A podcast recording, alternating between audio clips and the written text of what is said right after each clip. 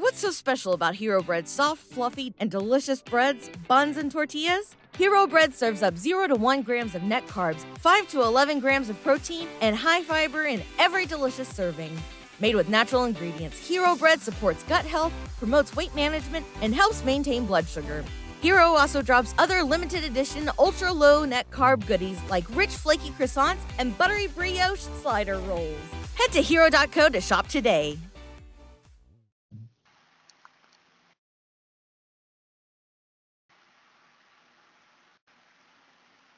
Hey, welcome everyone to the From the Shadows podcast. I'm your host, Shane Grove.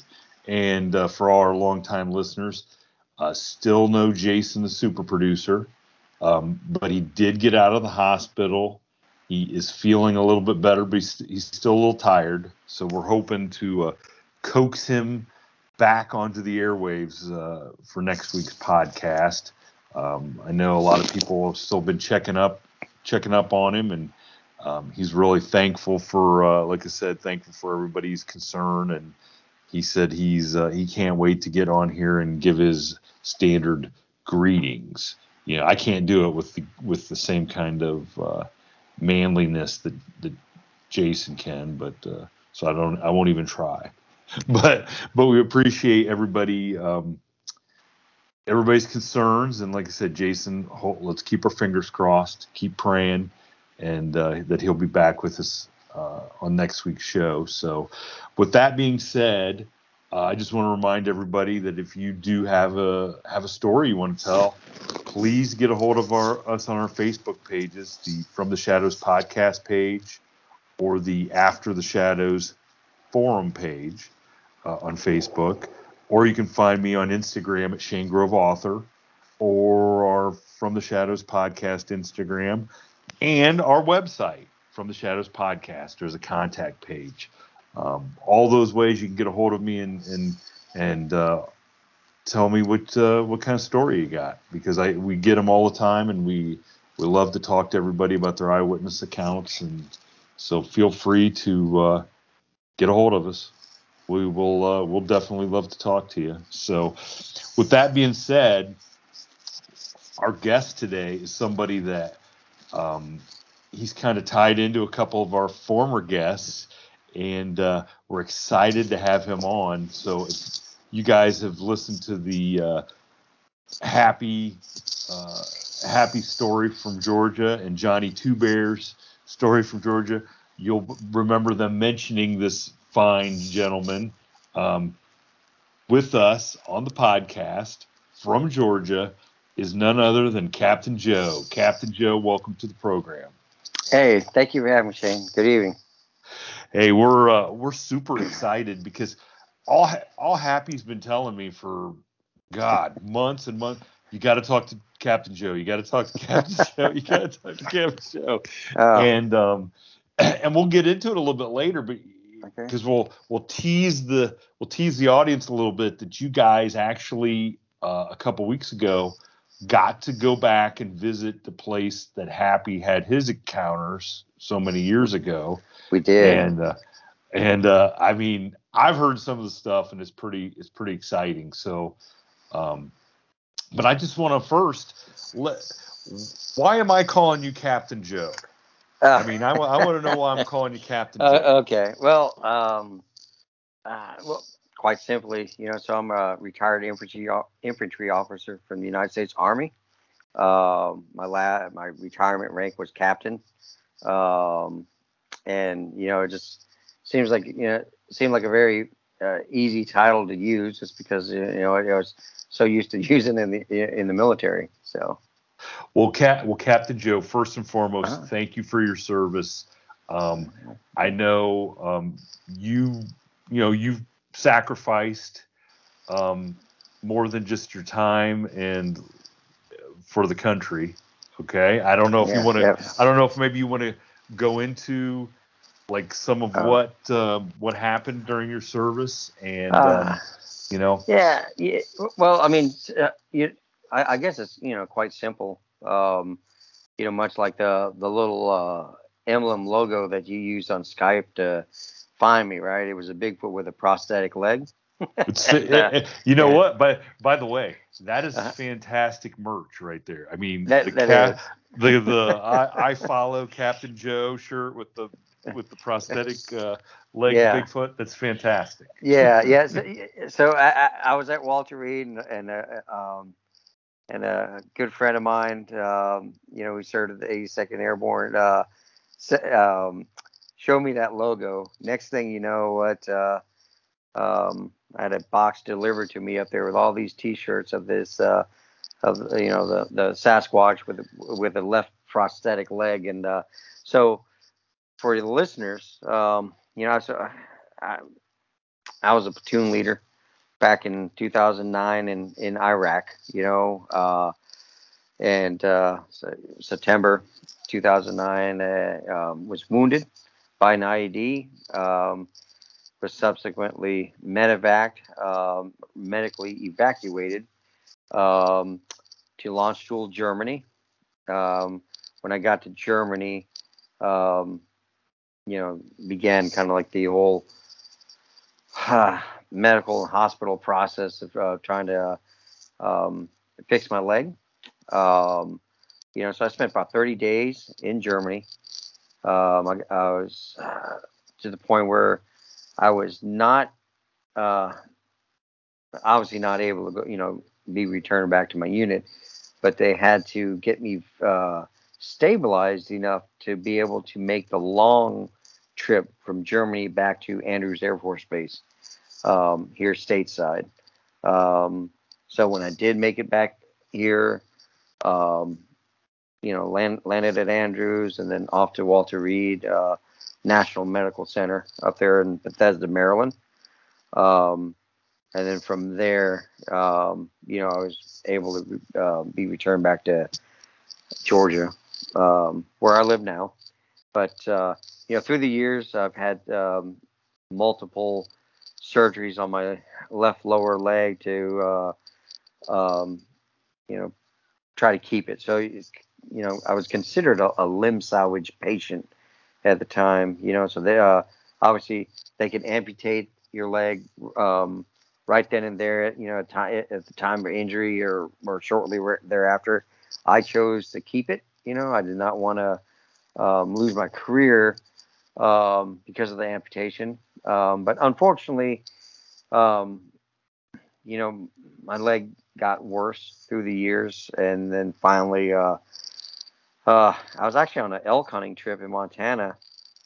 Um, not this past October, but the October prior, and uh, you know, I just shot a big bull elk uh, down this very steep mountain, snowy mountain, and uh, uh, man, I, I physically couldn't go get down this, you know, down the side of the mountain, go put my tag on it. And uh, um, my guide and um, and caretaker friend that came with me went down there to go do it. And uh, while they were down there dealing with my elk, I got on the phone on the side of the mountain, called Walter Reed, and just kind of told him, I said, look, uh, my my I, I think I've come to that point where I realize that this leg is not doing me any good. I, I uh, requested to leave uh, Montana and, and, go straight to Maryland uh, to go through uh, the protocols for an elective amputation. Um, and uh, so, anyways, uh, I was there in November. They scheduled the actual um, amputation surgery in early December. I get back. I go back up there and uh, um, had to get a, a COVID test. By now, you know, COVID was a thing, and uh, somehow I, I, was positive COVID test, and kind of had to laugh because I mean I felt fine, no symptoms, no nothing whatsoever. Um, ended up having to rent a car, drive all the way back to Georgia, you know, because I couldn't fly. Um, then you know what? they said, well, wh- when would you like to come back up? And I'm like, well, you know, uh, early January is fine. You know what? So we went back up. My wife and I went back up uh, early January. So my uh, amputation surgery was on January 6th, which happened to be the day of the big the the Capitol riots or whatever whatever people want to call it. You know, the uh, eight and a half hours after uh, being under the table, I'll wake up in recovery and uh, you know I see on the news there there in Walter Reed the the, the Capitol uh, police and all this stuff going on and. Uh, you know, I was still all drugged up, and I was like, "Oh, great! You guys started another war without me."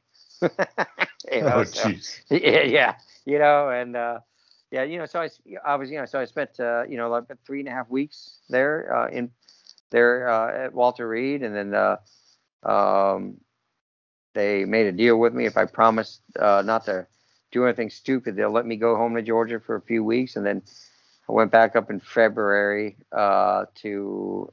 Uh, uh, you know, for, for the surgeon, chief surgeon there to, you know, review, um, you know, my wounds and whatnot. And as soon as he signed off that I was good, I uh, I flew from Walter Reed uh, straight down to the Center for Intrepid in San Antonio, Texas, and I spent most of the spring there um, doing my prosthetics and rehabilitation. Uh, you know, and then was able to come home in early May, um, walking, you know, on, on, on a new prosthetic leg, you know, so uh, everything's been good, you know, but, uh, you know, I think um, a lot of people kind of ask me, like, obviously, how, how I got involved with the whole Sasquatch Bigfoot thing, right? You know, and uh, um, I think, I, you know, before we came on, I kind of told you about the uh, visual sighting uh, that I had on the on the military base, and uh, and it stuck with me for a few years. And even though I've I tried reaching out to some of these well-known uh, sites or individuals, I don't think these people really uh, took me serious. So I'm like, okay, you know what? Uh, I just kind of shelved it, you know.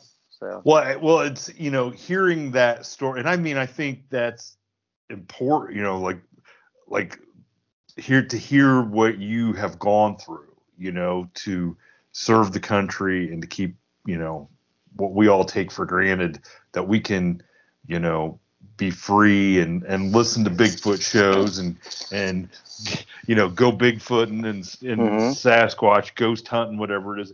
I mean, there's real stuff going on um, other places in the world that are exactly. that our men and women are dealing with. You know, whether it's physically or emotionally, years and years late. You know, never never leaves them. And Yeah. I mean, I think it's important for people to have heard your heard that part of your story as much as it is Yeah. for them to hear this next part of the story. Now, I will Yeah. say on a lighter note that having talked to Happy and Johnny Two Bears, uh-huh. I know why they take you Bigfoot, and because they know when it gets real tough, they're just going to take out your prosthetic leg and you're going to be left with in the wood when it goes when it goes down. I know what those guys are up to, but I Yeah. think I have a sneaky feeling you could probably defend yourself just Yeah. good enough that it won't I, matter. I, you you know, I, I always think of that, not just because of the Bigfoot thing, but because, uh, you know, I've been, eh, you know, very fortunate to, you know, hunt in some awesome places. You know, last September, I was in the uh, backcountry of Wyoming, you know, in an area where is very well known for grizzly bears and and and whatnot. And, and believe me, I, you know, you you, you got to think about your personal safety out there, you know, and uh, um, you know, sometimes you know, uh, you, you know, bear spray does not work. You know, I mean, uh, um, well, I take that back. I, I'm sure it works. I I just don't want to be the uh, you don't want to be the one trying. yeah, because you, you know, I mean, you, you talk to enough like hunting guides and stuff like that. Um, you know, if the wind's blowing in your face and you spray the bear, now you got it in your eyes and in the bear, and now you're both on the ground and uh, scream, screaming. You know, uh, um, I, I don't know. And then I always kind of, I always kind of joke. I'm like, who's to say this stuff doesn't taste like soy sauce to a bear? You know, I. Oh uh, god. yeah, you know what I mean. but you, you know, um, I, I I think when we we were out uh, at the location of Happy's encounter, um, I was the only one that was not armed. You know what? I I brought a video camera. You know, um, all the rest of them, you know, uh, you know, they, you know, that, you know, they were all, you know, armed with something, you know, and, uh, you know, I'm just kind of like, okay, you know. Uh, well, and then once we get into your sighting, I mean, it Yeah. almost makes you think that maybe it doesn't matter what you go out there armed with, because Yeah. it doesn't seem to be, Yeah. uh, it doesn't seem to be a deterrent. So- yeah, yeah. Yeah, Well, that and you know, uh, um, uh, I, I guess it's just one of those things where you know, hey, I, you know, I left my you know my pistol in, in the vehicle. You know, my our our outing that day or you know our field investigation, whatever. You know, I was more focused on on toting the camera. You know, and Mhm. and you know? Uh, I, I've I've spent not only a, a career, you know, in, in you know in the bush. Um, you know, I I, I work in the uh, outdoor industry now. You know, um, so I do it uh, you know good part of more than half half the year. You know, um, from uh, um, hunting show, you know, and different locations all over. You know, um, so I feel yeah obviously very confident in the woods, but uh, um, you know, but anyways, eh, my my visual or my sighting and, and all that. I mean, it definitely makes you it makes you wonder sometimes, you know, and, and obviously that's that's how I got to meet you know Johnny Two Bears, you know, um, and uh, uh, you know, it, and it's been great collaborating with him and Angie, and then uh, you know, obviously, you know, we, you know, we we've done our podcast as well and shares share stories, and you know, they are what I call uh, they're twenty four seven into the subject, you know, Mhm. and and I mean every day, you know, and and um, you know, uh, and and me, I'm like, eh, you know, I, nothing's cool ever happened to me, you know, you know, I mean, uh, you know, Well, like, I li- so, listen. Let's let the audience think if nothing cool has ever yeah, ever Yeah. happened to you. Yeah. So so when so um let's go back to your to your visual. When Okay. when approximately did that take place then? Okay, so uh, um, uh, four years ago, uh, um, a very grueling and uh, prestigious uh, sniper competition um, had changed hands of ownership, um, and the new owners um, had asked me, um, with my military background and, and, and shooting experience and whatnot, what can we do to make uh, this event, you know, bigger and better. And uh, you know, and I've competed in, in this sniper challenge uh, several times, um, and and it is and it, it, it is tough. You know, it, it's uh, it's one of those competitions where, um, you know, uh, uh, they're they're expected to lose, you know, sixty percent of the field, you know, as being you know being dropouts. Um, so I knew that hey, um, you know, we we had to keep the integrity of this competition being being tough. Um, uh, because of my military experience and, obviously uh, rapport with uh, with the brass, you might say. Um, you know, I, I simply stated, I'm like, hey, we, we should bring this competition to a military base. Um, and, uh, you know, so I made several, you know, uh, several trips to different uh, military installations um, um, to look at, obviously, range complexes and, and whatnot, and, you know, what type of lo- logistical support they would have. But, uh, you know, lo and behold, end up um, being able to uh, work with the, uh, you know, obviously the, the staff and the garrison commander and commanding general um, here at the military base here in Georgia. Um, I won't I won't um uh, disclose the the name of the installation just to kind of you know protect them from any any you know whatever you know um, you know and I'll also leave the name of the sniper competition out but it, but anyways uh, you know this leading up to this event which is held in January um, you know there's obviously a lot of pre-planning that that that is involved in this right so Um, the nature of the competition is, you know what? It's three days. Uh, c- competitors start on a Friday morning. Um, they're expected, you know, so they're two man teams, right? So they work together.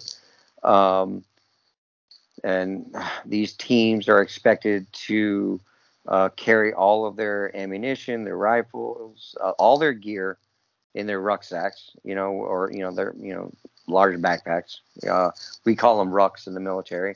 Um, and these, you know, these rucks weigh everything from 45 to 80 pounds, depending on how much they want to suffer, right? Uh, you know, if you if, if you if you pack light, be uh, they can expect to be cold and wet. you pack heavy, you're carrying it. You right? Because you got you, yeah, you got to finish with everything you started with, right? But so, anyways, so the course of this this this competition, you know, teams go from point A to to, to B, from B to C, C to D, and you know what? They'll cover up to 40 miles.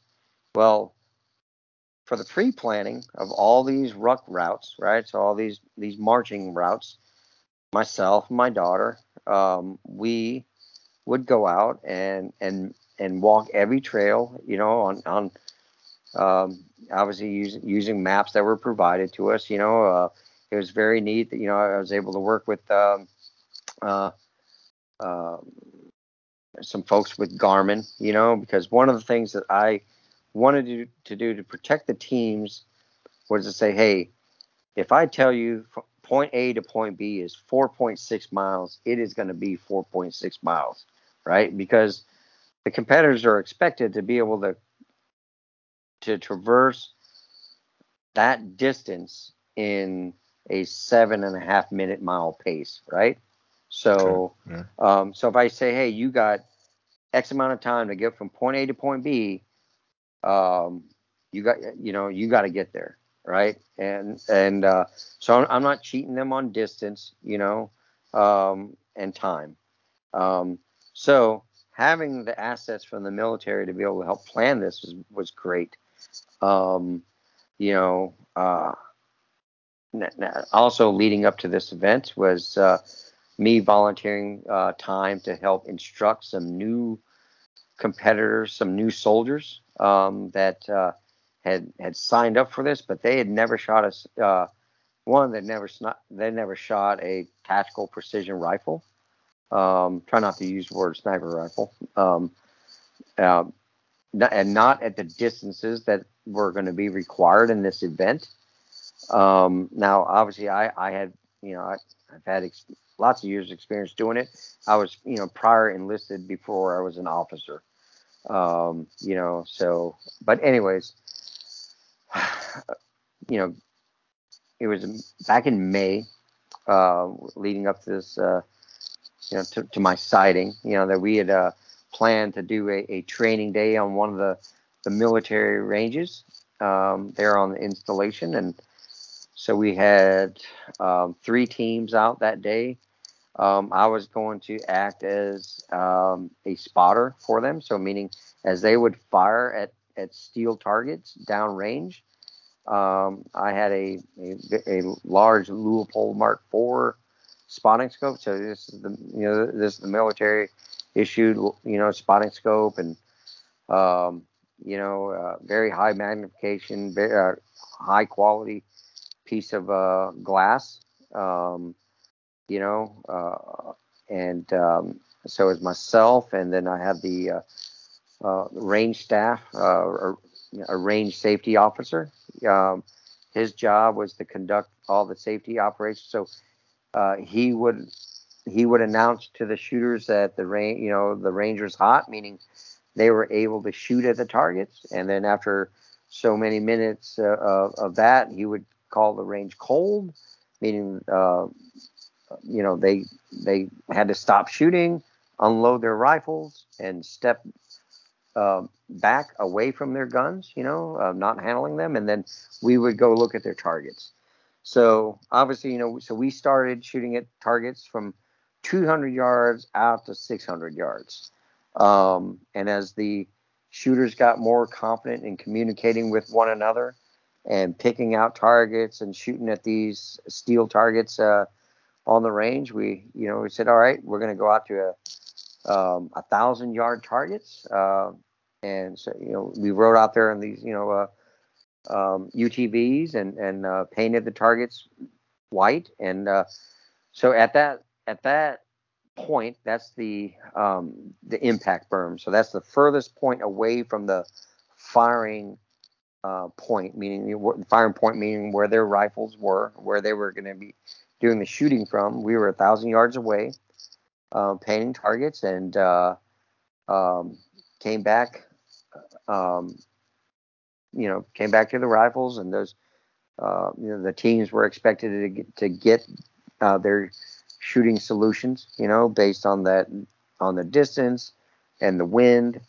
Um, and as uh, the range safety officer called, uh, you know, the range is hot. I was standing behind them uh, with the with my spotting scope on a tripod, um, and so I had teams one, two, and three in front of me, and I would tell, all right, three, you know, uh, three, you're up. So team three, they would shoot. Two, you're up. Two would shoot. One, you're up, and one would shoot. Um, and I would I would give them a correction, meaning, uh, you know, um, I, I could see where their bullets impacted and if they were off, they missed the target to the right, I would, you know, say come left 0.2 mils or, or whatever distance it was that, you know, that they needed. And they, they would make a correction and they would be able to fire again and, and hopefully hit the target, right?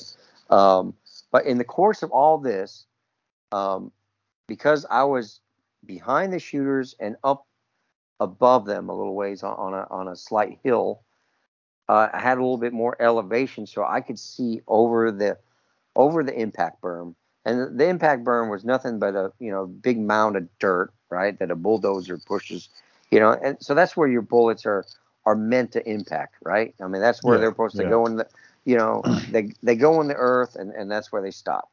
Um, now beyond that is what's called in the military, you know, we call it a small arms impact area, right? So that's that is a huge piece of property, huge piece of acreage um, that is mapped out to be able to. All right, if you shoot, your bullet's going to run out of air and gravity, and it's going, you know, it takes over, and the bullet falls to earth, a couple hundred yards, you know, away, right? Um, so, so, something I want to explain, like to your listeners, um, like how a military range, most military installation ranges are set up. Um, imagine a pie plate, right? And then, um, or you know, a pie in a in, in a pie plate, and um, you cut, you know, the, the individual pieces of pie, right? Mm-hmm. And now now you got these little triangles, right? So, uh, and obviously, as the, the shooters are the pie crust, right? They're on the they're on the edge, and they shoot towards the middle. Okay, so all the ranges on on most of the bases are set up that same way where the pie crusts are the shooting points, right? And the impact area is like in the middle of middle of the pie, right? So all the bullets, you know, are supposed to land down down in the middle somewhere, right? And that's for that's you know for safety reasons, obviously, right? You know, so you don't want to have a, a range kind of facing towards town and some guy accidentally shoots his gun at a 45 degree and it goes off into some neighborhood somewhere, you know. Um, so that's why you know rangers are kind of set up this way. Um, also, uh, you know, for for more safety protocol, there is a a uh, range safety office, right? So they are kind of like the air traffic control office for all the all the range operations going on, right? So if uh, you know they're the ones that that range safety officer he he communicates to on with a through a radio, meaning like we you know uh, range 20 going hot at you know 1400 right going cold 14 whatever you know whatever the time is um and he also tells people hey you know he also tells that office that you know um three personnel going down range to check targets, three personnel are return, you know. Um, Uh, so obviously, there's a lot of communication going on. You know, um, again for safety reasons. Well, in the midst of the shoot uh, of of these three teams shooting and I and me spotting for them, and I can see over this berm there is a there's a single fire break. Um, you know, this fire break is just kind of like like a dirt road. You know, it's made by a dozer, right? It goes down one blade length and it comes back that same blade length, right? And it just, you know, obviously there for you know fire purposes, and uh, um, very clear. So it, that fire break is running away from me. So I'm basically I'm looking down a very, you know, looking down a dirt road and it's running, you know, 2,000 yards away, from, you know, away from me. Um, but I, this is where my sighting happens. I see this large, and I will say bipedal because it was on two legs, right? Thing person being Bigfoot, Sasquatch, uh, just nonchalantly take a take a stride and cross this road. Now I'm fixed on it because I, I see the movement, right? And uh, you know what? I instinctively I, I should yelled, you know, ceasefire, ceasefire, you know. So and but I'm I'm watching this thing walking through the brush now, and uh, um, and you can kind of see it clear as day because it's not thick brush. It's been, you know, very well cleared out. You know, um, there's bushes here and there, some pine trees and whatnot, and um, and I shout out to the RSO, you know, called him by name. I said, "Do you see that over the berm across the fire break?" And he's, "Oh my God, what is that?" Right? And then we both, and and he yells out, ceasefire on the bullhorn, and, and and all the shooters stop shooting, right? And we see this thing going for a few more seconds, and then it just kind of just disappears in the you know thicker brush, right? And uh, but at no point did this thing run, duck for cover, you know. Uh, now, granted, you know, I got these, you know, three three shooters in front of me, and then there's obviously other other shooters u- utilizing the range, you know, um, uh, to our left and to our right, you know. So there's there's a lot of gunfire going down in the direction of this this being, right? Um, and like I said, at no point did it duck for cover. Uh, did it like jump to hide behind a tree? You know, it just kept on walking.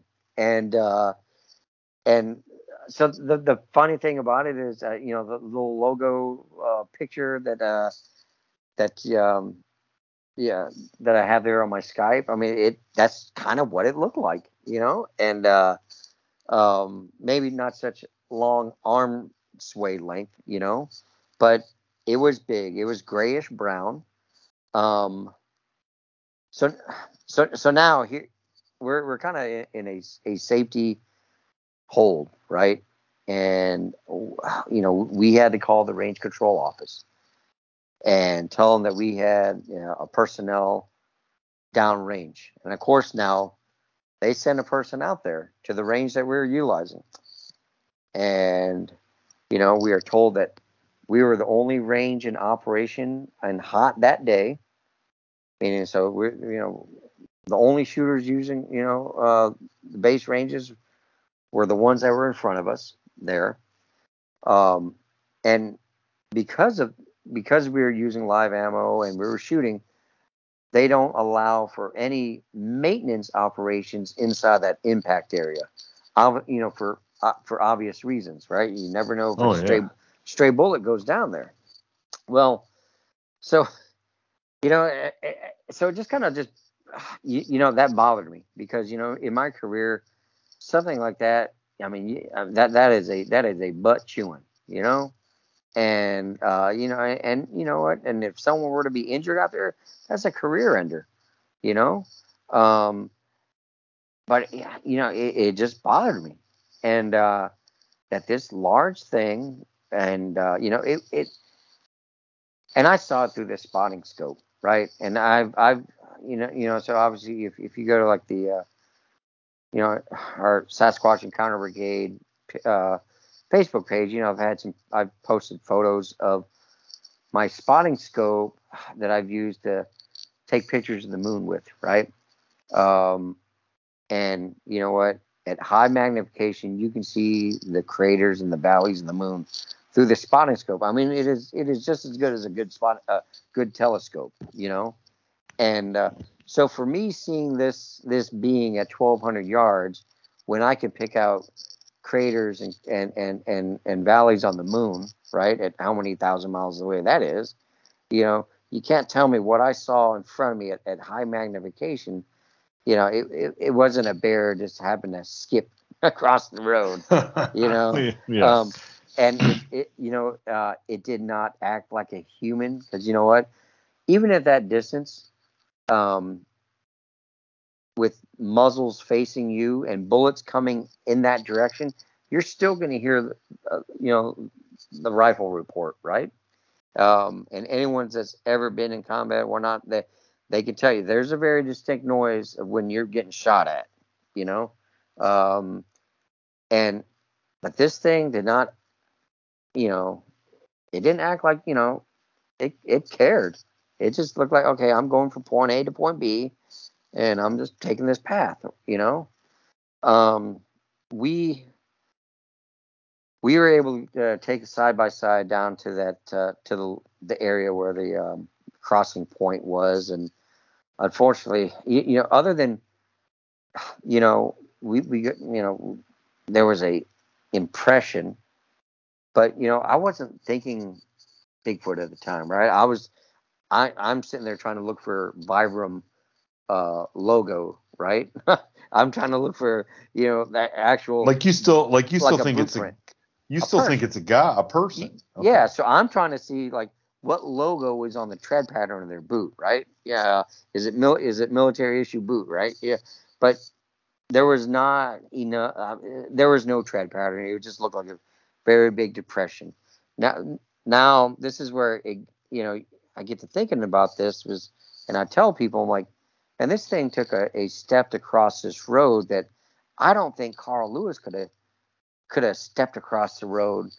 Uh, and, you know, and Carl Lewis, the um, you know the the, the sprinter, the long sprinter, and exactly, you know, because this was a very wide, and if if a person were to try this, they, I think they they would be, they would have to uh, exaggerate their gait. If you you know if you kind of catch my drift there, I mean, they, yeah. um, it, it just would not be a natural human um, step just because it was just too far, you know. Um, and you, you know, so yeah, so that was one of those things. I'm like, okay, you know, there's not no, you know, uh, you know, clear boot tracks. You know, they're like like I said, just very soft, kind of sugar sand, and it was just kind of one very big depression, you know, in this crossing fire break, right? Um, so you know, you know, I mean, I, I kind of let it go.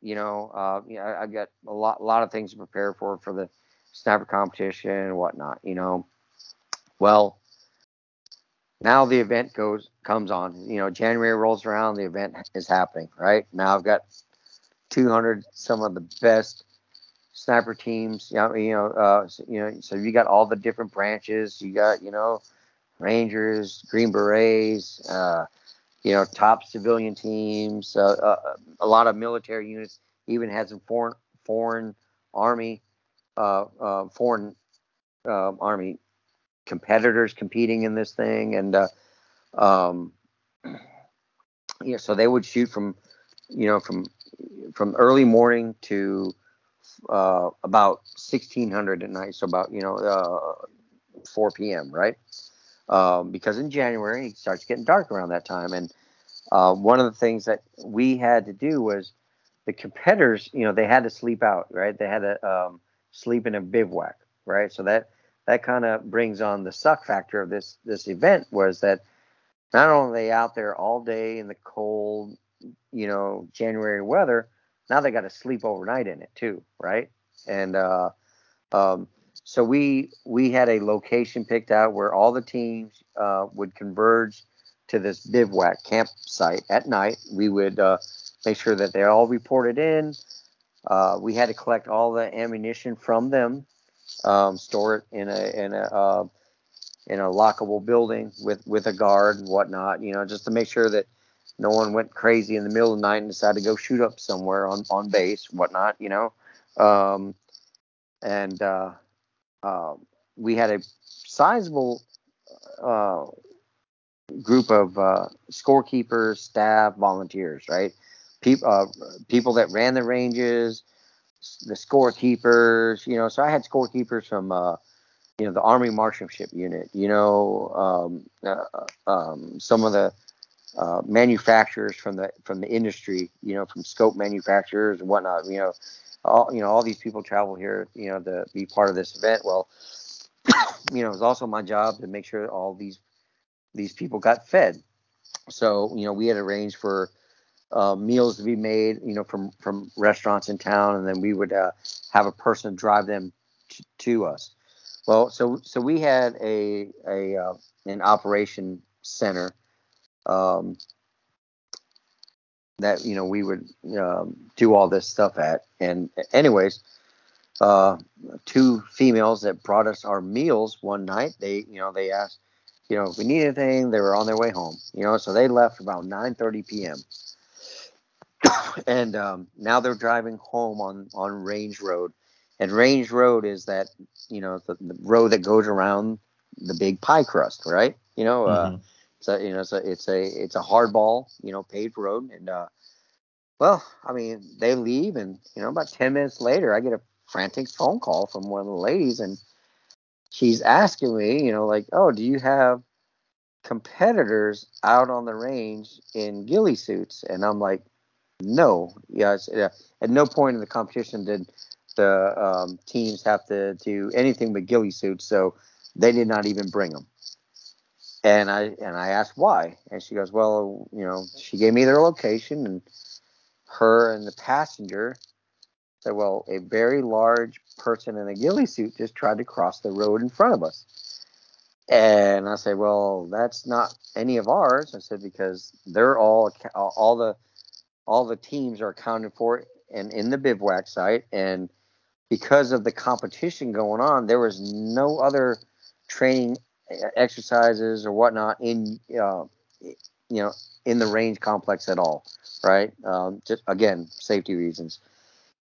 Well, so this lady, she just kind of said, okay, well, okay, maybe it was just a bear. Because I think, you know, in, in her mind, she didn't want to believe what she just saw, right? Mm-hmm. And, and literally, I talked to her like last week about this, right?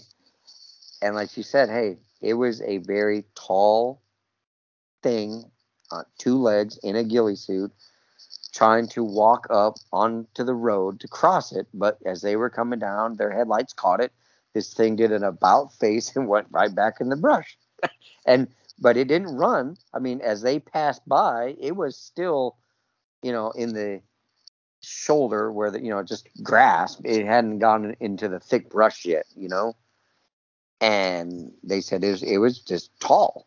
And um, uh, okay, yeah. So it's so funny, you know. So I, I I went out to the location with them, you know, and I marked an X, right? Um, and and that was it. You know what? After the competition was all done, I finally had time to sit back and think about, okay, and what did I see? What did the, these ladies see? And I start I, and I get the map out, right? And I'm like, okay, the location is less than a click, right? And less than a thousand, you know, a thousand kilometers, right? From there, from where I saw my visual and from the crossing point on the road where they had theirs. And so I do like everyone else, you know, and I go to Google, right? And I type in Bigfoot sightings in Georgia and it brings me to the a BFRO database page, right? And uh you know, and so lo and behold, man, right? There's a listed in, in in the county and I look at the county and I I happen to see in 1979 on this same installation there was a sighting. And as I read through this uh, this this report, they name off uh, a certain uh, land feature, uh, you know, a creek. And I was like, huh. Ironically, that creek is like 500 yards from the spot that I saw my sighting. And that creek runs right up to the crossing point of the road where these ladies saw their thing in a ghillie suit trying to cross the road at 9:30 at night. Wow. and uh, yeah, and uh, you can almost draw a line. Uh, and so I, yeah, and so that's when you know I started going on to Facebook, and I start, you know, and, it's so funny. I, I reached out to one group, you know, and uh, turns out they were more of a social club, you know, um, and yeah, so uh, you know they they really didn't. Uh, you know, believe, you know, uh, th- they didn't even want to hear about it. You know, I, I think they just wanted me to come out and have beers with them. But then, you know, I reached out to some other, you know, another, another page, you know, um, well-known page, whatnot. And, um, the guy just kind of blew me off. I'm like, I'm like, man, I have spent nine years, nine years of my adult life in Iraq and Afghanistan right? I have seen some of the, um, you know, plus plus you know uh, another deployment to Africa. You know, I have seen some of the, the, the coolest animals in the world. I, you know, um, I have been in the Iraqi Iranian um, border. You know, I've been in the Pakistan border. Um, and here's this guy that just you know wouldn't, wouldn't even believe anything I'm trying to tell him, you know, and uh, you know, yeah, you know, I've had that has uh, to be very frustrating. no, sure. yeah, yeah, you know, so here, here's a guy, you know what, man, I, uh, you know, I uh, when I was wounded, I had uh, Senator John McCain in my room, uh, the former president, um, you know, so I get this, uh, I hate to tell you, know, the the uh, the Facebook famous Bigfoot people not wanting to listen to me, but and so lo and behold, I happened to see a page about like on Georgia Sasquatch and research, and I see Johnny Two Bears on there, and and I reach out to him, and turns out he was a Marine. So when, as soon as I I mentioned small arms impact areas, live fire, I mean, he knew. I mean, and and and any of your military listeners or even law enforcement listeners, um, you know, they would know the severity of having someone downrange on a during a live fire uh, on on a hot range, and and uh, those things are not supposed to happen. There's too many safety protocols to prevent that, you know, and uh, and and that's what you know kind of got me into this this this subject, you know. I, and again, I, you know, it wasn't you know a, a cool thing, you know, like I you, you know, I, I, I saw a thing for several seconds, you know, through a through a spotting scope, and it it was walking on two legs, and uh, it didn't have a care in the world that that bullets were heading that direction, you know. Um, Well, I, well, I think I, I think it's very telling that you and those two women, okay, yeah, you but that you saw very clearly something that was not a person, yeah, but yet you still went to investigate it as if you were going to discover it was a person. Like like you know what I'm saying? Like you you- like well, that's thinking it was a Bigfoot was not even though you even though Yeah. you could clearly see that it was not a person. That it was Yeah, not it was not a- it, no, it it wasn't was not just a- some yeah, it wasn't some it- guy walking. Yeah. yeah, it was not a person in uniform. It was, um, you know, so the the benefit that I had using that Mark IV Leupold spotting scope is it has a ranging reticle in it. So ranging reticle kind of looks like, obviously, um, people see it in movies, right? Those uh, scope reticles where they got little tick marks, right? And Yeah. so we we we use those ticks and hash marks to to get a height and width of an object, and from that you do a math solution, and you can get basically a distance, right? So I saw enough of this thing to say it was, you know, uh, 12 to 1,300 yards from my from my location, uh, from where I saw it. And uh, now, if I looked at a six foot, you know, six foot being an average person, right, height, at that distance, they were they're puny compared to what I saw.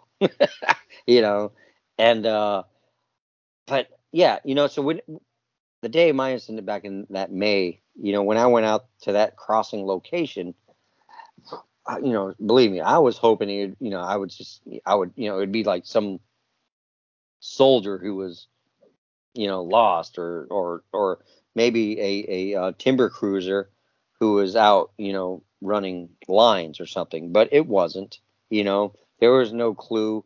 There was no, like I said, I used, you know, the word Vibram it's got a lot of our military soles, right? Um, on our on our boots, you know, got Vibram soles, right? And and they're pretty uh, easy to to identify. Um, but there was none of that. Um, and then, you know what? These these ladies, you know, you can hear the in their voices when they called. I mean, they were frightened, right? Eh, you know, it was a mother daughter, and and they were they were frightened. Um, especially when they knew that we did not have competitors out doing things in ghillie suits, right? And then, yeah, eh, eh, and then but and the first thing and the first thing they want to say is it's a bear. I think you, it's just they want to convince themselves that yeah what they saw was not what they they thought they really saw, you know. Because because would you let's be real, if you were driving along, if you're those women and it was really a bear, they wouldn't have called you up and say, "Hey, guess what? I just saw a bear." Yeah. Right? Yeah. They're not gonna. They're not. They're, yeah. It's not gonna be that big a deal. They, yeah. they knew it wasn't a bear, and they and then when you confirmed that uh, you didn't have any guys out there, yeah, were running around like that, it's like, uh, okay, well, yeah, you know, so so what's so funny is so the next night when they came to bring out the meals is, you know, we're we're in this big room and you know and you know and, and you know one of one of the folks that were helping was you know Green Beret and big guy, broad shoulders, and I was like, can you point out anyone in here that looks about it, you know, what you saw? He goes, well, taller than him and wider, and it happened to be the biggest guy in the room, you know. And I was like, you know, I'm like, okay, and that dude's six six, you know, and uh, and uh, you know, and I said, okay, well, I don't think that was a bear, you know, but I, man, I, I and I just didn't, you know, I didn't want to keep antagonize them about it, just because I know they had to drive home again that night, you know, but. uh uh, um, but like I said, you know, from from time to time I'll see him and I we'll, we'll talk about it and um, and they they still don't know. They don't want to admit that the whole Bigfoot thing, you know. Um, but it is. Uh, I I think I think they know, you know. Oh yeah. Uh, yeah. yeah, yeah, you know, and I uh, I um, you know, you know, you know, couple that with the 1979 report, you know, soldier from a soldier on that installation there, right? So I, it, you know, this a conversation I've had with Johnny and obviously uh, with a lot of our our crew is that, you know, if you uh, you know, if you you want to get lost, you know, not be found, man. What a you know what a what a great place of real estate than on a military installation. It's got like thousands and thousands of acres that are really untouched and unused, right? You know, um, you know. Well, it's, it's one thing. It's one thing to get lost though, but it's another thing to to kind of uh, stroll mm-hmm. within range of getting shot. you know. Yeah, yeah, exactly. You know, and and so so that's what you know. So I I, I think about okay, um, January during the competition. You know, we utilized so many different ranges on that day. We had so many competitors going from, like like I said, different different points, different ranges, right? So there was a lot, a lot of gunfire going on, right? A lot mm-hmm. from all different directions. So at one point, you know, so hey, if it was me and I wanted to egress or e- escape an area that was all of a sudden getting lit up, right, uh, or high activity, I would wait till the cover of darkness, right? You know, and I think that's part, perhaps what this thing was trying to do. It just so happens these ladies happen to be coming down the road and ca- and caught it, you know. Um, but yeah, you know, um, yeah, it, it, it's kind of ex, you know, it's kind of you know, obviously very intriguing, you know, and then obviously, you know, when um, Mr. Happy Harris, you know, told me about his encounter, and I mean, it's it's you know, 45 minutes away, right? And and and that that 45 minutes from is very rural type country, you know, uh, farm agriculture type type things, and then you know he's in that location is very um, uh, agriculture out there. You know, uh, private land owners with with big sections of, of woods, right? Um, Mhm.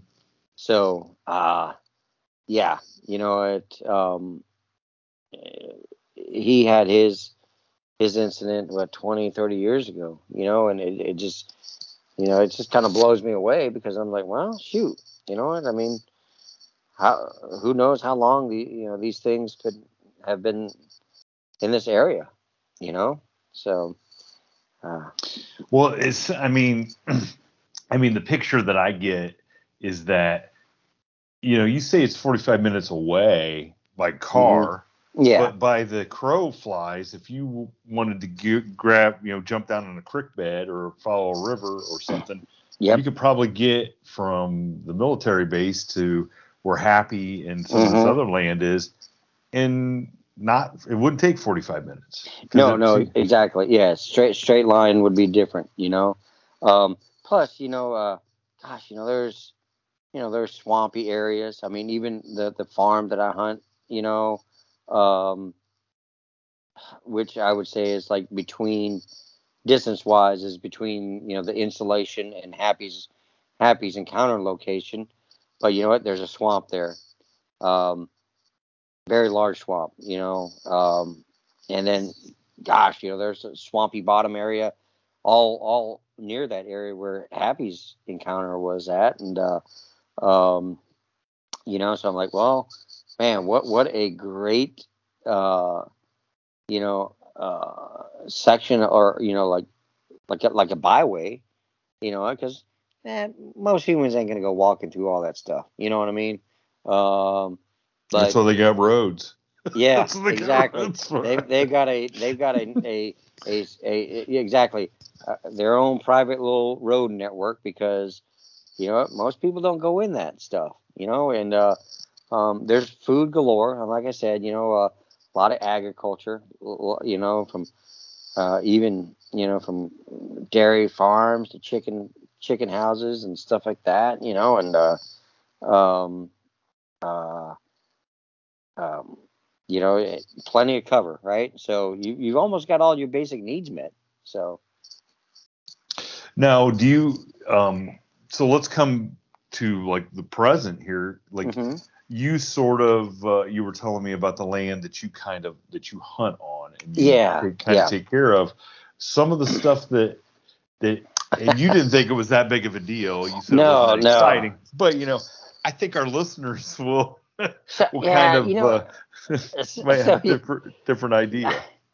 and, and, again, it, it, it uh, you, you know, so like I, I told you, the farm that I hunt on, is, you know, it's two, 220 acres, right? And it, uh, private keypad gate entry, right? Um, and then the adjoining landowner um, is a um, non-state resident, so he's you know lives out of state, you know, and he's got thousands of acres, and he's got an old old man caretaker, you know. Um, this individual only comes up maybe three or four times a year, you know. Um, so not a lot of pressure there, you know. Um, uh, we we've been very blessed in this area to be able to to grow and produce some very very big deer, right? Um, uh, it's it.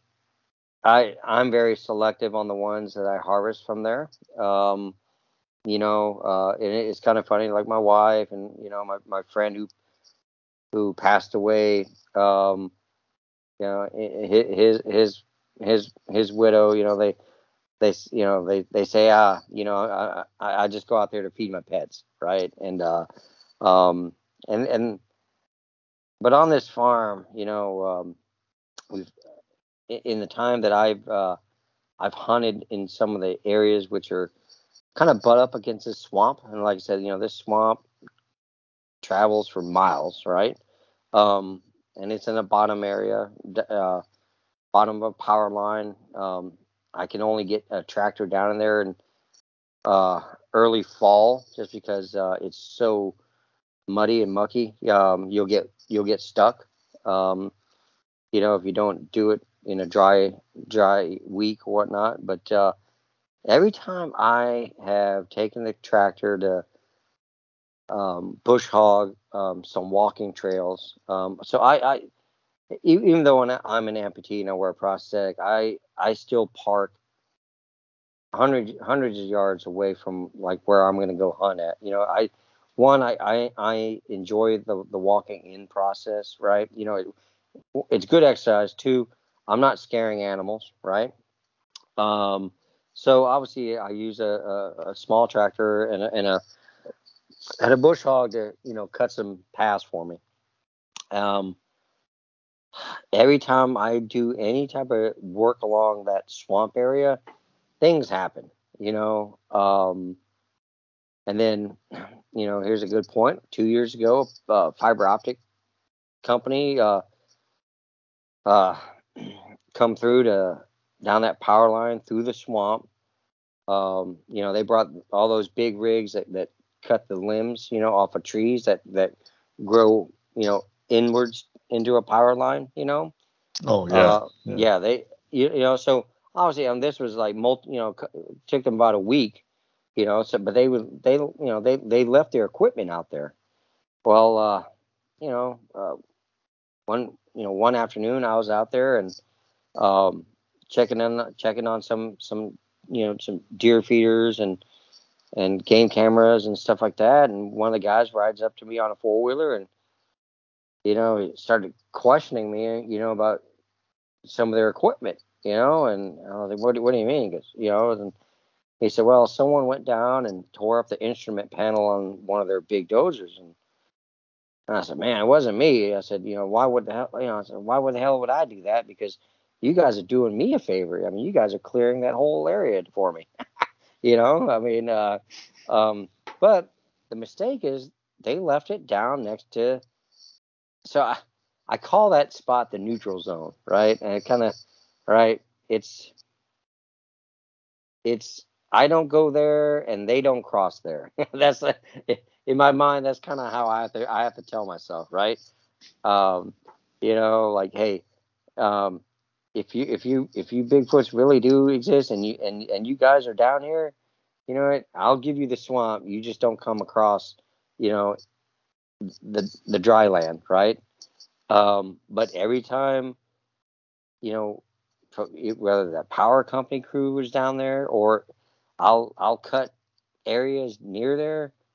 Man, my, my deer feeder and man, this year was torn apart, the legs bent, and so when I had to describe this, is that you know, it didn't just get knocked over, right? So here's mm-hmm. a deer feeder, you know, on three three legs, and but the legs were were displaced 25, 30 yards away in different directions, you know, and then you know you most these deer feeders are big, heavy plastic um, things, and yeah, there's a big big hole in one, right, and uh, in the plastic.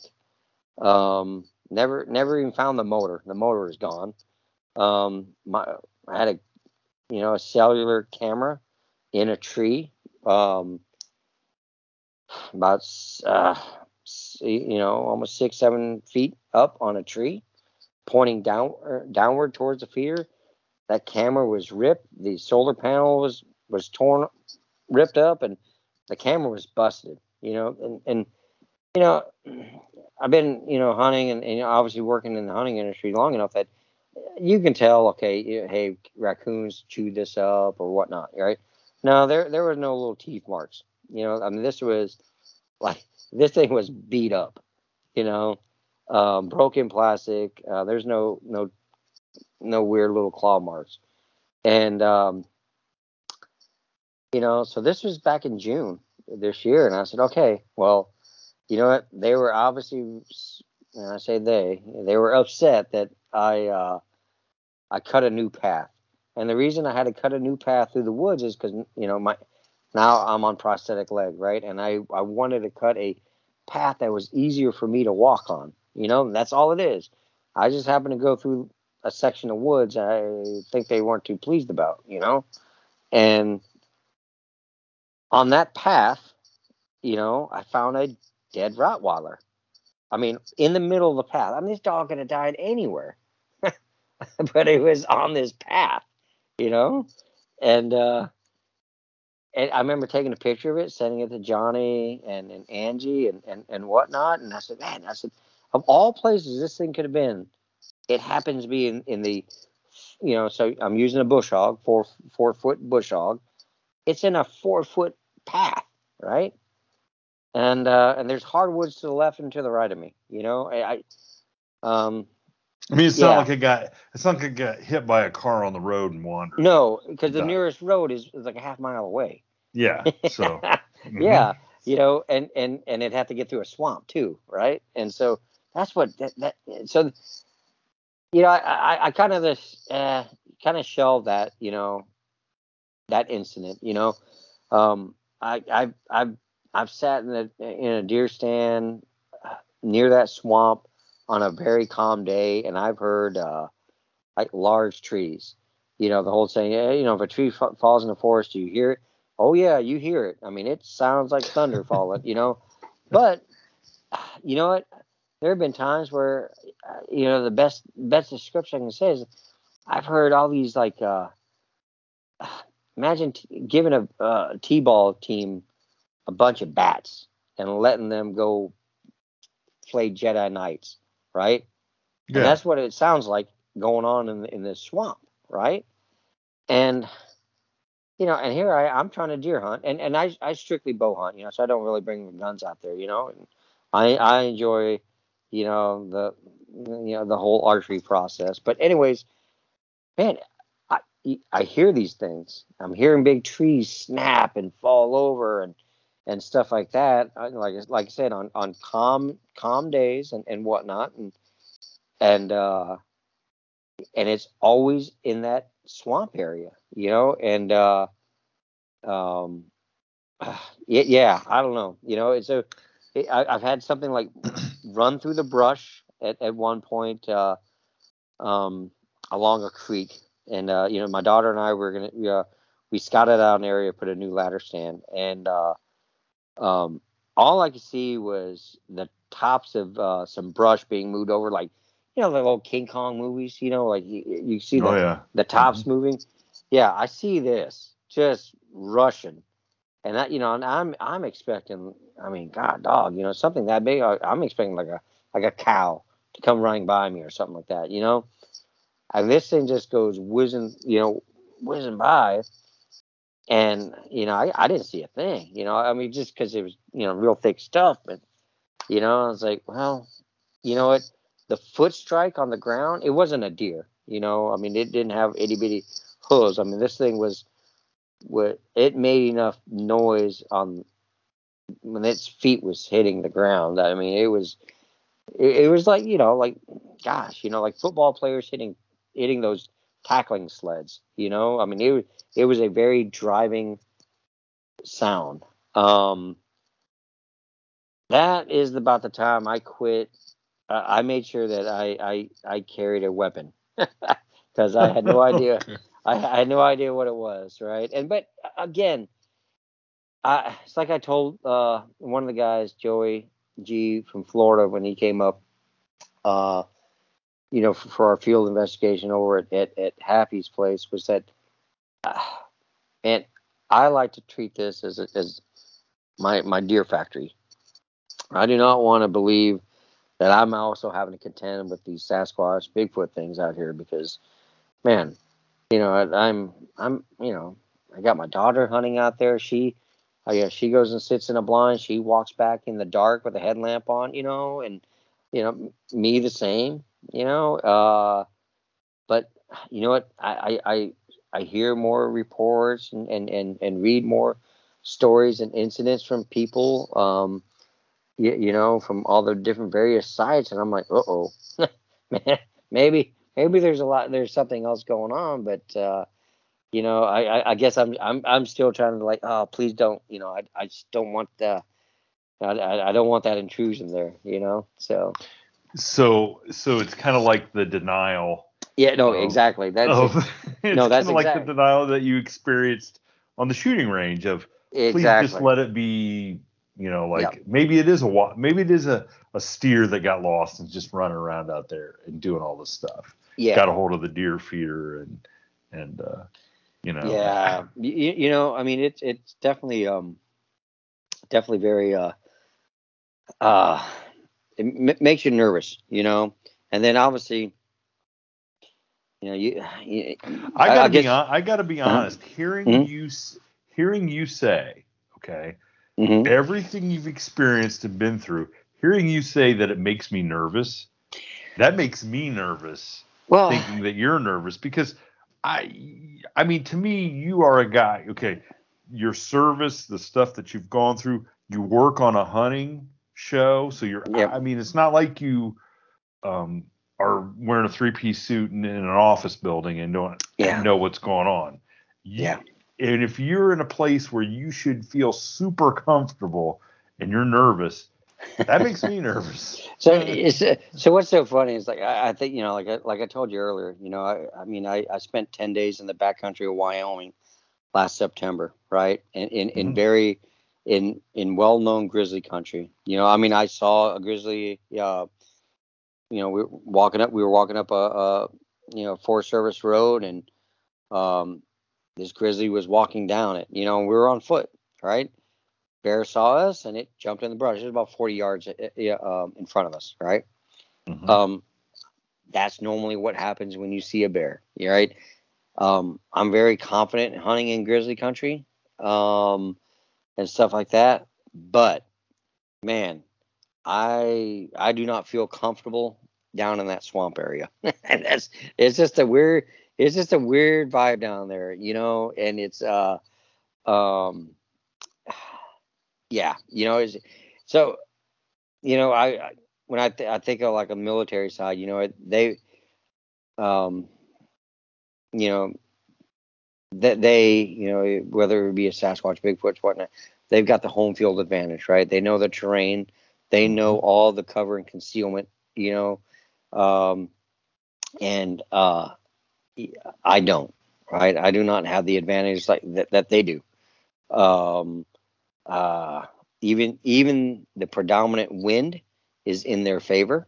You know, um, I you know as a hunter, you know I take that you know we we all kind of have to play the wind, right? You know, but uh, if I was a creature of some sort that did not want to be found, I mean, believe me, I mean we we have a smell, you know, um, humans and and not only just humans, but Americans smell different than Middle Easterners, you know, and Asians, you know, it, it, from obviously our diet, right?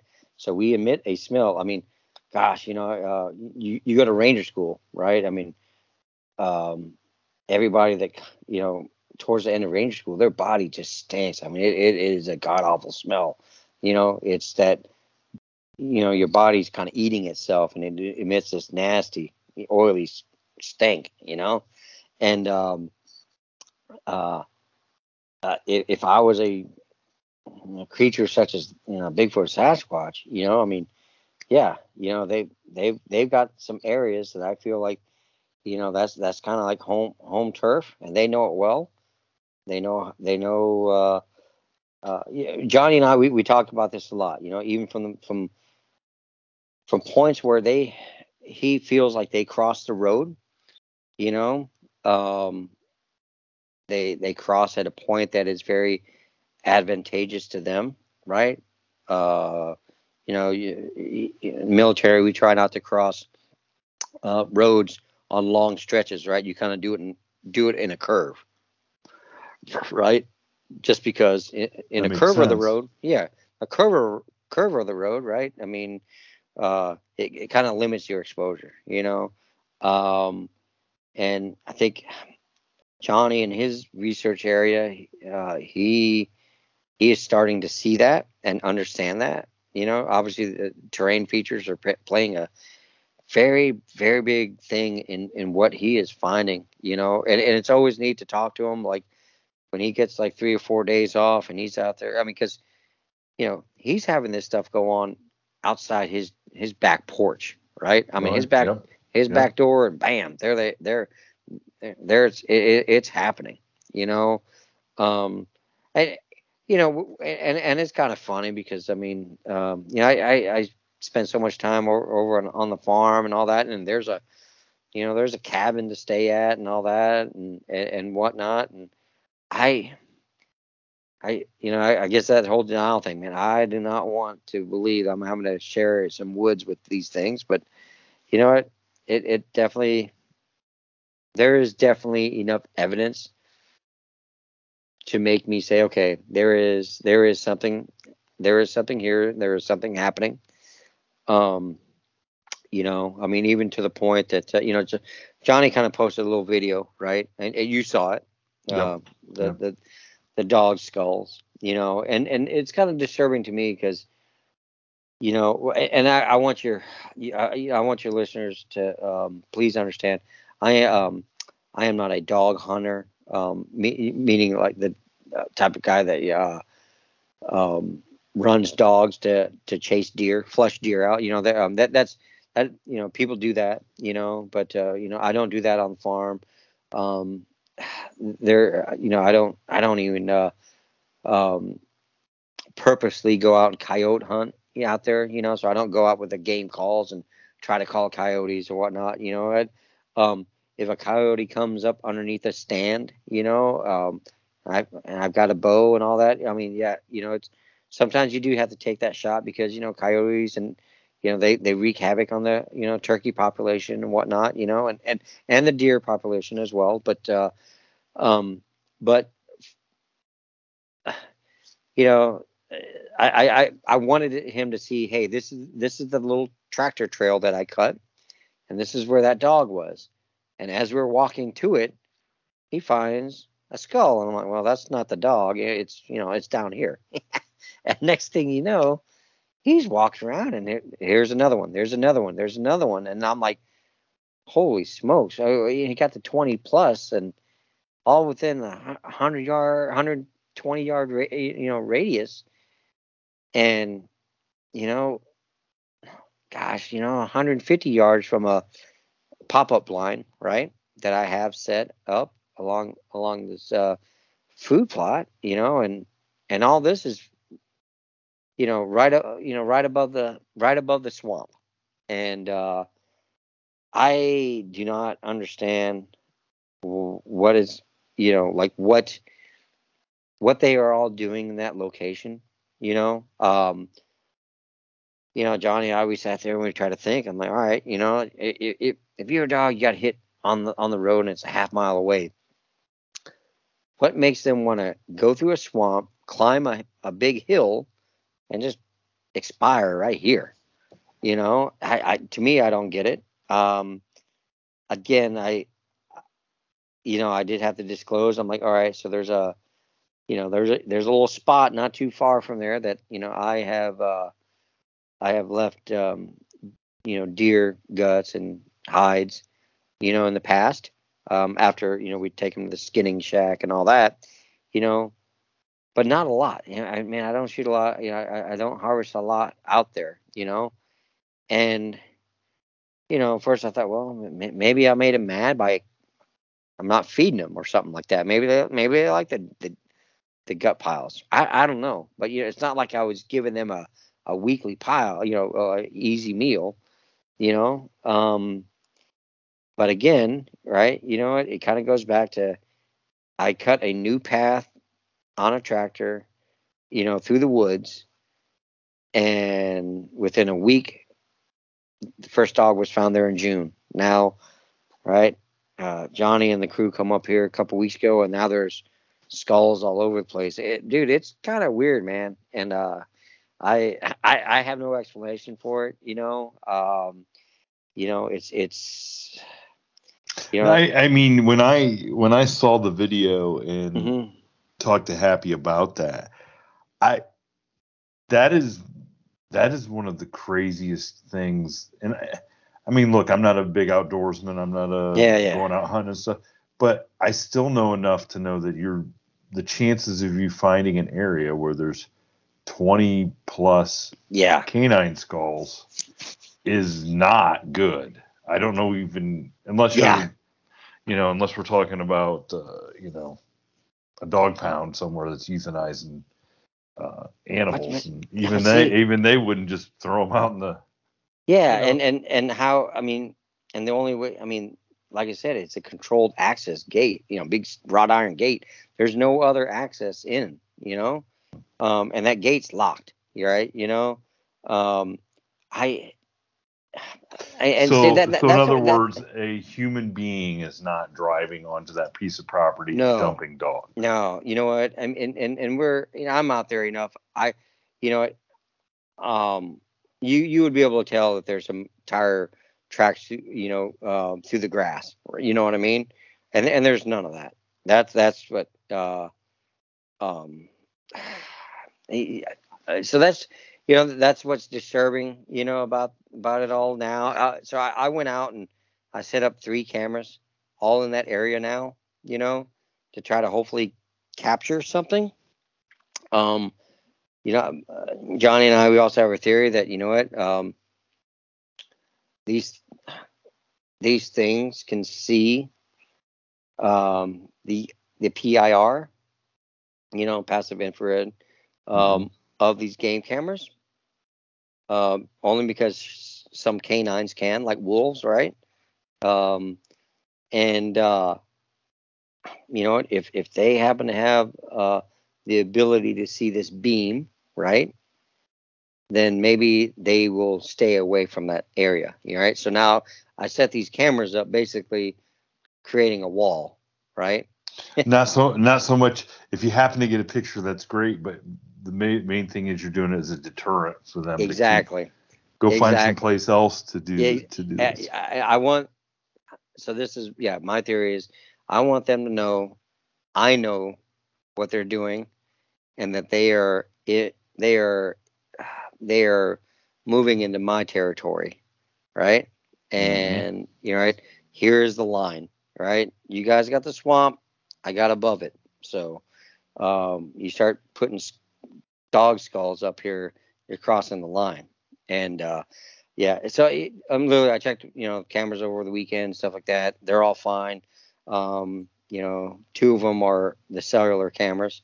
You know, so I, you know, I'd, I'd get a, you know, obviously a uh, image back to my my phone here, you know, instantly. You know, so, um, but yeah, you know, it uh, that's just uh, it, it'll be interesting to see if um, this activity stops or if something else happens you know um yeah so Wow, that's look. I'll be because you know I'm in contact with Happy and Johnny and Yeah, those guys, yeah. so I'm definitely anxious to hear what uh, hear what transpires. And and I know we kind of we don't want to give too much away, but I know Johnny's working on he is putting the footage together from you guys being out there a couple weeks ago to go up on the on the Yeah. on the uh, Facebook page, I think, yeah and it yeah. should be should be pretty interesting for yeah it, it is it is. So you know like uh, we did our investigation stuff over at the location where happy's encounter was you know and uh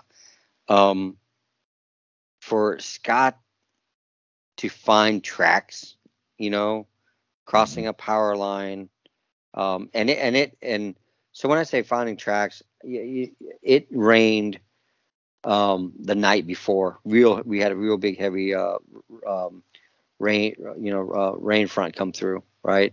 So these things were pretty fresh. Um and uh you know for him to find that and then we kind of just followed the straight line you know uh, where the direction that this thing was moving towards, and then we you know finding this. Uh, so I'm I'm I, I'm gonna, I'm gonna call it like a nest. You know, and I'm not sure if Johnny or Happy shared the pictures with you, but yeah, it, will be on the uh, the uh, video piece that Johnny's putting together. But uh, it was that thing was pretty intriguing. Again, um, because we had a storm and all that. Um, you know, this thing was, like I said, you know, it it it wasn't scattered or nothing like that. I mean, this was this was something that was purposely done, you know, with with pine needles, right? And uh, and there was an an indention in there, uh, in an, an indention in this pine needle the size of Johnny's body because I made him lay down in it, right? And uh, just because to get a representation, like, all right, something could have actually laid in this thing, you know, um, like you know, you tell your kids go rake up the leaves, you know, then they lay down in it, you know. But mm-hmm. this was this was you know this was pine needles, and uh, um, ah, man, you know, and then the next day Scott found two more, right? And uh, I've never seen anything like that in the woods. There was, you know, there was no like claw marks or hoof marks to indicate like a, a known animal that we know did that, right? You know, um, now we all know, you know, we know like, yeah, you know, turkeys, they go through the woods and they scratch and peck all the time. But you know what?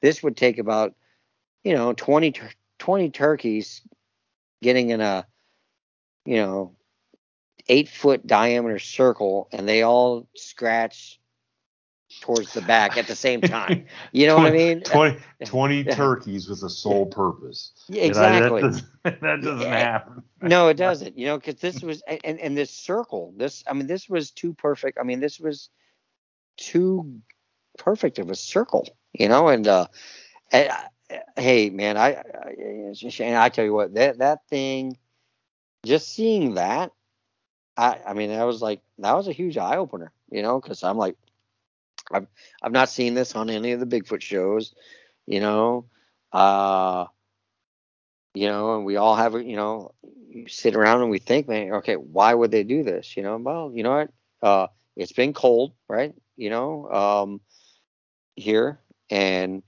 you know, what a good what a good way to mound up some insulation right? To sleep on the ground, you know? Um, or Angie had a really good theory about, you know, it could be like a spot. Maybe they, they put their, their young, you know, like one, you know, babies, you know, uh, they sell them at stores, the little cradles that, you know, uh, uh, little foam things that you put the infant in so it doesn't roll off, you know, when you change their diapers. Oh, yeah, or, yeah. yeah.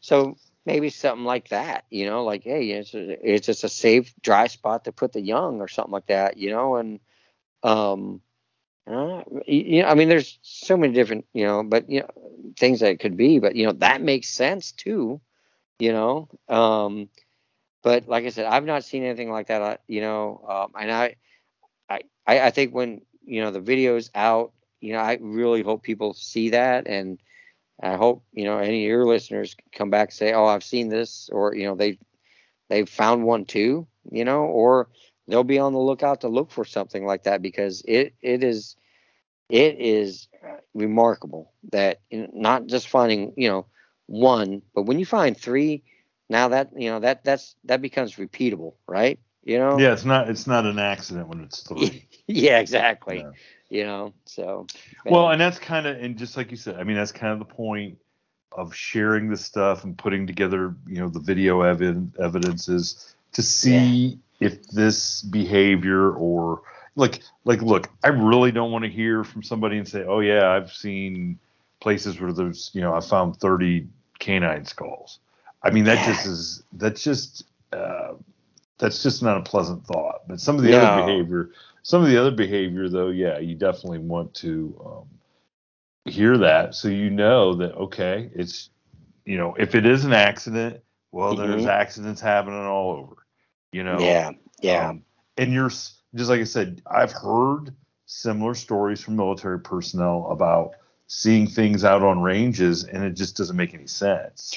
Yeah, you know? yeah, yeah. You know, I, I talked to a, um, a, former ranger up there at Fort Lewis that, uh, you know, um, had a incident of uh, um, while they were on a range and it's you know um, basically using up all the ammunition at the uh, end of the uh, training exercise you know because you can't turn in live live ammo so you know you just got to sit there and shoot shoot everything into the berm basically right you know mm-hmm. and yeah. uh you know and in the course of doing that something was was screaming and hollering howling and and at them from the you know from downrange. You, you'd have to you know spook these guys, and you know the, you know these these are three rangers, right? And uh, yeah, you know, like what's, because what? because they they you know and, and and you know that's where I was stationed too, you know. So it's like,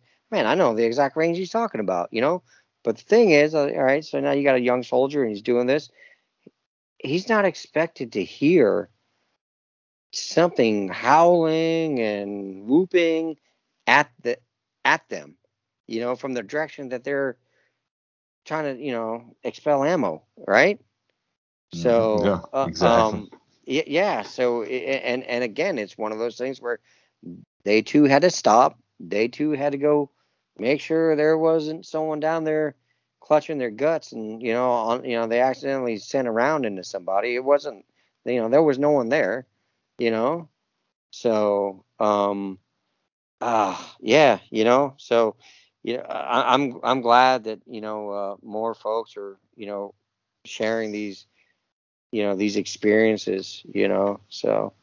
Yeah, and well, I I tell you what, I, I really appreciate you yeah. sharing this, and to me, your your eyewitness testimony is not to discount anybody else's, but mm-hmm but your experience in the woods as a, as a soldier, mm-hmm. um, you know that your ability to recognize things, judge distances, um, yeah. and just know what should be in a place and what shouldn't be in a place, just totally makes your your your sighting so much uh, more intriguing. Uh, well, me. thank you. I well, mean, thank you. Yeah, th- thank you for giving me the platform to to um, share share you know with your listeners and uh, about that. You know, um, you know, uh, again, you know, it's it's you know it is you know not not a not a week goes by that I don't think about it. You know, uh, because again, it shouldn't have happened. It shouldn't have been there, right? Um, and uh, when you start putting the clues together, you know, especially from the uh, uh, another sighting, you know, from the late 70s, and then these ladies having their their sighting, and you know, it's just too much in that one area. So. Yeah, I, I hey, there's something going on in Georgia, but uh, you know what? Uh, I I would have never believed it. You know, so I was stationed up in uh, Washington State for nine years. You know, and uh, um, yeah, and you always kind of figure, you know, that's kind of like the, the ground, you know, that's that's the ground zero for all the Bigfoot stuff. But Georgia's got quite a bit, you know, and uh, mm-hmm. uh but you, hey, you're in what Ohio, right? Same in Ohio. yeah, and Ohio's, I mean, yeah, I mean, Ohio's got some, you know, uh, yeah, we, uh, you know, I deer hunted up in uh, Licking County. Oh yeah. You know, uh, oh, um, there's some big deer there. Uh, yeah, we filmed an episode out that way, and you know, uh, um, I uh, uh, there were some locals locals out there. They would tell me some stories. You know, I was like, oh man, okay. So you know what? It's it's almost any everywhere. You know. It it is, and it, and like I'm with you. You know, when growing up, you just thought it was only in uh, in the Pacific Northwest. Yeah. And then and then uh, since we've been doing this, it's just um, uh, it's everywhere. I mean, it, it, people are seeing something, experiencing something, and it's not just uh, their imagination. And like I said, you're hearing your sighting and your experiences, and you just you're the kind of guy that just knows what's what's not out of place. yeah. And and um, so I know, I don't know, but I still will, you know, watch going out there with Happy and Johnny Two Bears because I'm sure that that's their plan is they're going to leave you behind. so that's probably probably probably. but little do they know, I think you could probably uh, wound at least Happy with a shot to the to his ankle, and then you could crawl out past.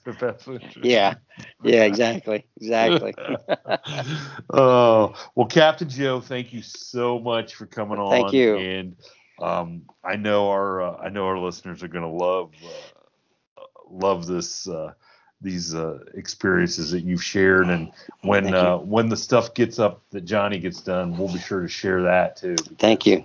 I'm sure everybody will be eager to see that. So so stay safe out there. We'll do. Uh, Thank you. Because I want to hear some more stories in the future. Uh, we'll do. No, we'll do. We'll do. Thank you so much. yes, thank you. At Parker, our purpose is simple. We want to make the world a better place by working more efficiently by using more sustainable practices, by developing better technologies, we keep moving forward. With each new idea, innovation, and partnership, we're one step closer to fulfilling our purpose every single day. To find out more, visit parker.com/purpose. Parker, engineering your success. What's so special about Hero Bread's soft, fluffy, and delicious breads, buns, and tortillas? Hero Bread serves up 0 to 1 grams of net carbs, 5 to 11 grams of protein, and high fiber in every delicious serving. Made with natural ingredients, Hero Bread supports gut health, promotes weight management, and helps maintain blood sugar. Hero also drops other limited edition ultra low net carb goodies like rich, flaky croissants and buttery brioche slider rolls. Head to hero.co to shop today.